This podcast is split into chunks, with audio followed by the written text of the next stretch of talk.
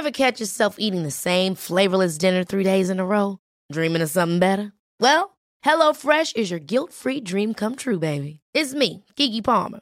Let's wake up those taste buds with hot, juicy pecan crusted chicken or garlic butter shrimp scampi.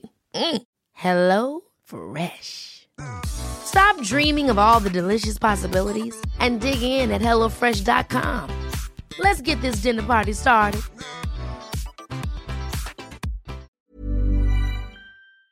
Welcome to episode 46 of Destination Disaster. I am your host, Devin Carney.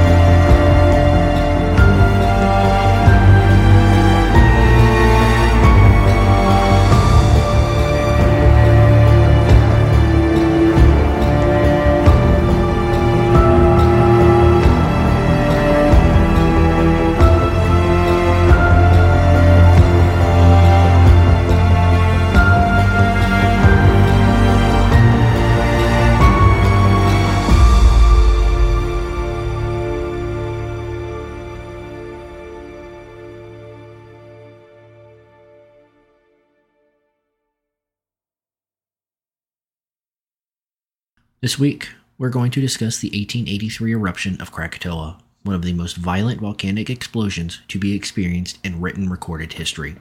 This eruption was so violent that the sound traveled 3,000 miles away to Mauritius, and the acoustic pressure waves circled the Earth three times. To begin, Krakatoa is an archipelago located in the Sunda Strait, located between two of the most inhabited Indonesian islands of Java and Sumatra. This eruption didn't happen randomly, with the volcano providing some of its natural warnings, such as earthquakes and plumes of smoke venting, very early on. In the years preceding the eruption, the area around Krakatoa was littered with incredibly seismic activity.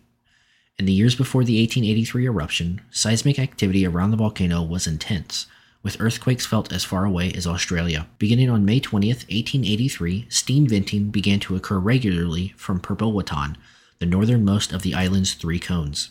Eruptions of ash reached an estimated altitude of 6 kilometers or 20,000 feet, and explosions could be heard in New Batavia or Jakarta, 160 kilometers or 100 miles away. To witness this immense power that the volcano possessed must have been fascinating to experience in person. This was the first time that the volcano erupted in over 200 years, which basically destroyed the island. As the eruption neared, the steam that had been venting since late May, along with the smaller scale eruptions, shifted Eruptions at Krakatoa started again around the 16th of June with loud explosions and a thick black cloud covering the islands for five days. On June 24th, a prevailing east wind cleared the cloud, and two ash columns could be seen issuing from Krakatoa. The seat of the eruption is believed to have been a new vent or vents that formed between Perbawatan and Danan. The violence of the ongoing eruptions caused tides in the vicinity to be unusually high, and ships at anchor had to be moored with chains. Earthquakes were felt at Anyer, Banten, and ships began to report large pumice masses to the west in the Indian Ocean. Krakatoa simply wouldn't go dormant and would continue to grow in intensity, transitioning into the climactic phase. By early August of the same year, a Dutch topographical engineer by the name of Captain H. J. G. Ferzenaar visited the island. His report detailed that the island that was once home to lush vegetation was now devoid and instead showed a large layer of ash covering the ground that was over one foot thick. Following his visit to the island, further landings were too dangerous, and Ferzenaar advised against further activities. The volcano continued to erupt, with those explosions growing in intensity. By August 25th, the Krakatoa eruptions intensified. At about 1 p.m. on August 26th, the volcano went into its paroxysmal phase. By 2 p.m., a black cloud of ash could be seen 27 kilometers or 17 miles high. At this point, the eruption was almost continuous, and explosions could be heard every 10 minutes or so. Ships within 20 kilometers or 12 miles of the volcano reported heavy ashfall, with pieces of hot pumice up to 10 centimeters or 4 inches in diameter landing on their decks. Between 7 p.m. and 8 p.m., a small tsunami hit the shores of Java and Sumatra 40 kilometers or 25 miles away. The next day, four large eruptions would emanate from the volcano, which would mark the peak of the Krakatoa eruption. These explosions would release energy equivalent to 200 megatons of TNT, or 840 petajoules. On August 27th, four enormous explosions occurred, which marked the climax of the eruption. At 5:30 a.m., the first explosion was at Pertobelwatan, triggering a tsunami heading to Teluk Betung, now known as Bandar Lampung. At 6:44 a.m., Krakatoa exploded again at Danan, with the resulting tsunami propagating eastward and westward. The third and largest explosion at 10:02 a.m. was so violent that it was heard 3,110 kilometers or 1,930 miles away in Perth, Western Australia, and the Indian Ocean island of Rodrigues near Mauritius, 4,800 kilometers or 3,000 miles away, where the blast was thought to have been cannon fire from a nearby ship. The third explosion has been reported as the loudest sound heard in history. The loudness of this blast, heard 160 kilometers or 100 miles away from the volcano, has been calculated to have been 180 decibels. Each explosion was accompanied by tsunamis, estimated to have been over 30 meters or 98 feet high in places. A large area of the Sunda Strait and places on the Sumatran coast were affected by pyroclastic flows from the volcano. And as I said earlier, this explosion has been estimated to be equal to about 200 megatons of TNT or 840 petajoules, roughly four times as powerful as the Tsar bomb, the most powerful thermonuclear weapon ever detonated. At 10:41 a.m., a landslide tore off half of the Rakata volcano, along with the remainder of the island to the north of Rakata, causing the final explosion. Due to this eruption, tsunamis sped across the ocean and affected countries as far away as South Africa, which is about 10,000 kilometers or 6,200 miles. The effects were near instantaneous, as on the island of Krakatoa, approximately 30% of the island remained. Pyroclastic flows, volcanic ash, and tsunamis rendered lands over 80 kilometers away uninhabitable, forcing it to revert to jungle. Following the eruption, Rogier Verbeek, who is a geologist and natural scientist, lived on the island of Java at the time of the eruption and led the investigation, further bringing volcanology into scientific prominence. Verbeek and others believed that the final major Krakatoa eruption was a lateral blast or pyroclastic surge. Further effects of the eruption were felt well after the eruption of Krakatoa. Around noon on August 27th, a rain of hot ash fell around Ketimbang, now Katibung, in Lampung province in Sumatra. Approximately 1,000 people were killed in Sumatra, and there were no survivors from the 3,000 people on the island of Sebesi.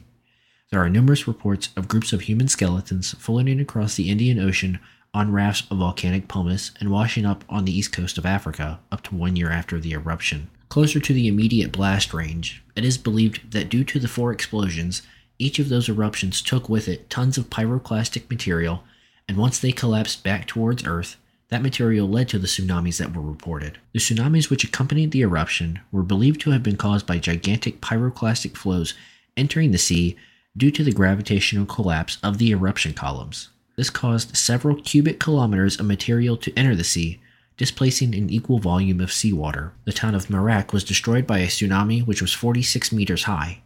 Some of the pyroclastic flows reached the Sumatran coast as much as 40 kilometers or 25 miles away, having apparently moved across the water on a cushion of superheated steam. There are also indications of submarine pyroclastic flows reaching 15 kilometers or 9.3 miles from the volcano. Smaller waves were recorded on tidal gauges as far away as the English Channel. These occurred too soon to be remnants of the initial tsunamis and may have actually been caused by concussive airwaves from this eruption. These airwaves circled the globe several times and were still detectable in barographs five days later. The meteorological effect of this eruption is something that fascinates me it shows just how powerful and damaging volcanic eruptions can be, and how we humans could suffer should an eruption like this occur in more modern times. Due to this eruption, it triggered a volcanic winter, leading to the cooling of the planet. Summertime temperatures in the northern hemisphere fell an average of 0.72 degrees Fahrenheit, and it is also believed that the record rainfall that fell in Southern California from July 1883 to June 1884 was a result of this eruption and the large amounts of material being released into the atmosphere. Between July 1883 and June 1884, Los Angeles received 970 millimeters or 38 inches, and San Diego 660 millimeters or 26 inches, which has been attributed to the Krakatoa eruption. There was also no El Nino during this period, as is normal when heavy rain occurs in Southern California. Even though Krakatoa was incredibly violent and destructive, this eruption confirmed a lot of great scientific knowledge such as the presence of the global jet stream, which is observed by weather watchers of the time as the tons of volcanic ash traveled the globe. We're going to take a quick break here, and after return, we'll discuss the further effects the eruption of Krakatoa had on the planet.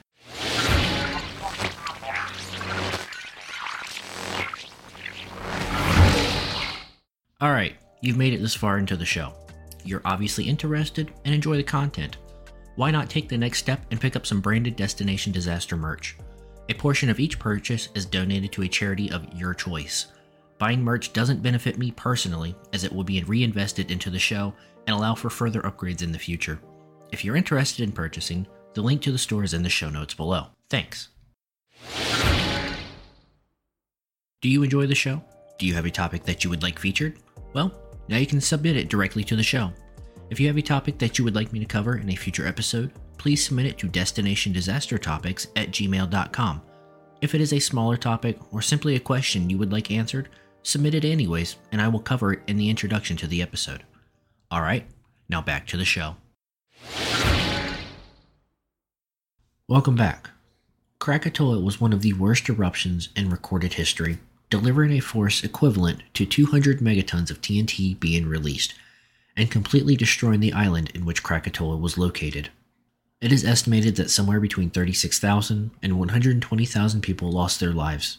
Following the blast, bodies were found floating in the ocean months after the event that took place. So, what would happen if Krakatoa were to erupt with the same force today? Well, the consequences would be far more devastating, to say the least. Should an eruption of this magnitude occur today, we'd be looking at deaths in the hundreds of thousands and damages in the tens of billions. I truly don't think we can even fathom the effects from this eruption because it would be world altering and a once in a lifetime event for all of us here on the planet. To start, disasters have long played a key role in the environment around us altering weather patterns, and causing further challenges well after the initial event has passed, such as greenhouse gases.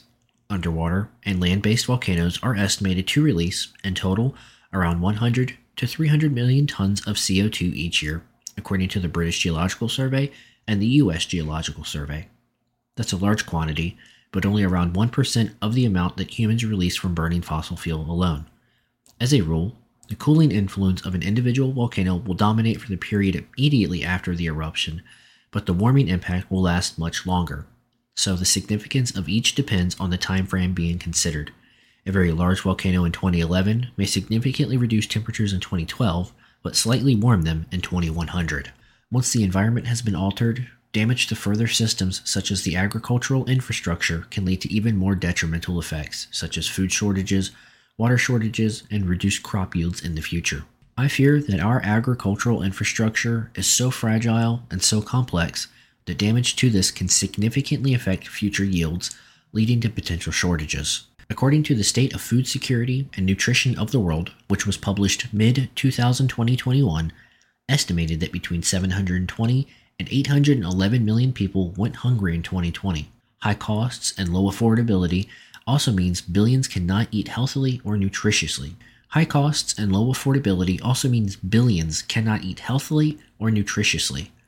Considering the middle of the projected range, 768 million, 118 million more people were facing hunger in 2020 than in 2019, or as many as 161 million, considering the upper bound of the range. Now combine the complicating factor of a large scale volcanic explosion and we have the perfect storm, which could further damage crop yields and decrease livestock output. This is why we must develop those safety nets, such as finding alternate methods of farming which cannot be affected by volcanic eruptions and the effects following it. As we round out the episode for today, I wanted to provide you guys with some survival tips if you ever find yourself in the path of a volcanic eruption. If you are stuck inside, keep all doors and windows closed, and if you have an external HVAC system, Ensure it is turned off to make sure you do not circulate ash through the system and into the home. Ensure that you have enough food and water to last for up to two weeks, as is standard with any natural disaster. Be sure to keep your important documents safe, and if necessary, make copies and keep them stored on a flash drive or hard drive that you can easily take with you in the event of an evacuation. During the eruption, remain indoors and downwind if at all possible. If you can, evacuate early and heed all warnings from the local emergency management agency. If you are advised to evacuate and must do so during the eruption, be sure to cover all exposed skin and wear an N95 respirator to avoid inhaling the volcanic ash and dust. Volcanic ash simply isn't dirt and rock. It contains fine minerals, such as glass, that if inhaled can lead to severe damage to your respiratory tract. While the risk of everyone experiencing a volcanic eruption is relatively low, those who live within proximity to one must know and have supplies prepared for the inevitability of an eruption. If you happen to know that more seismic activity is building, be sure to stay tuned to your local emergency management agency's Twitter or their Facebook or even the local news because they are tracking these events as well. I want to thank all of you for listening this week. If you enjoyed the episode, be sure to leave a like and a rating. Also, be sure to follow the show on its social media platforms such as Instagram and Reddit. Until the next episode of Current Events, this has been Destination Disaster.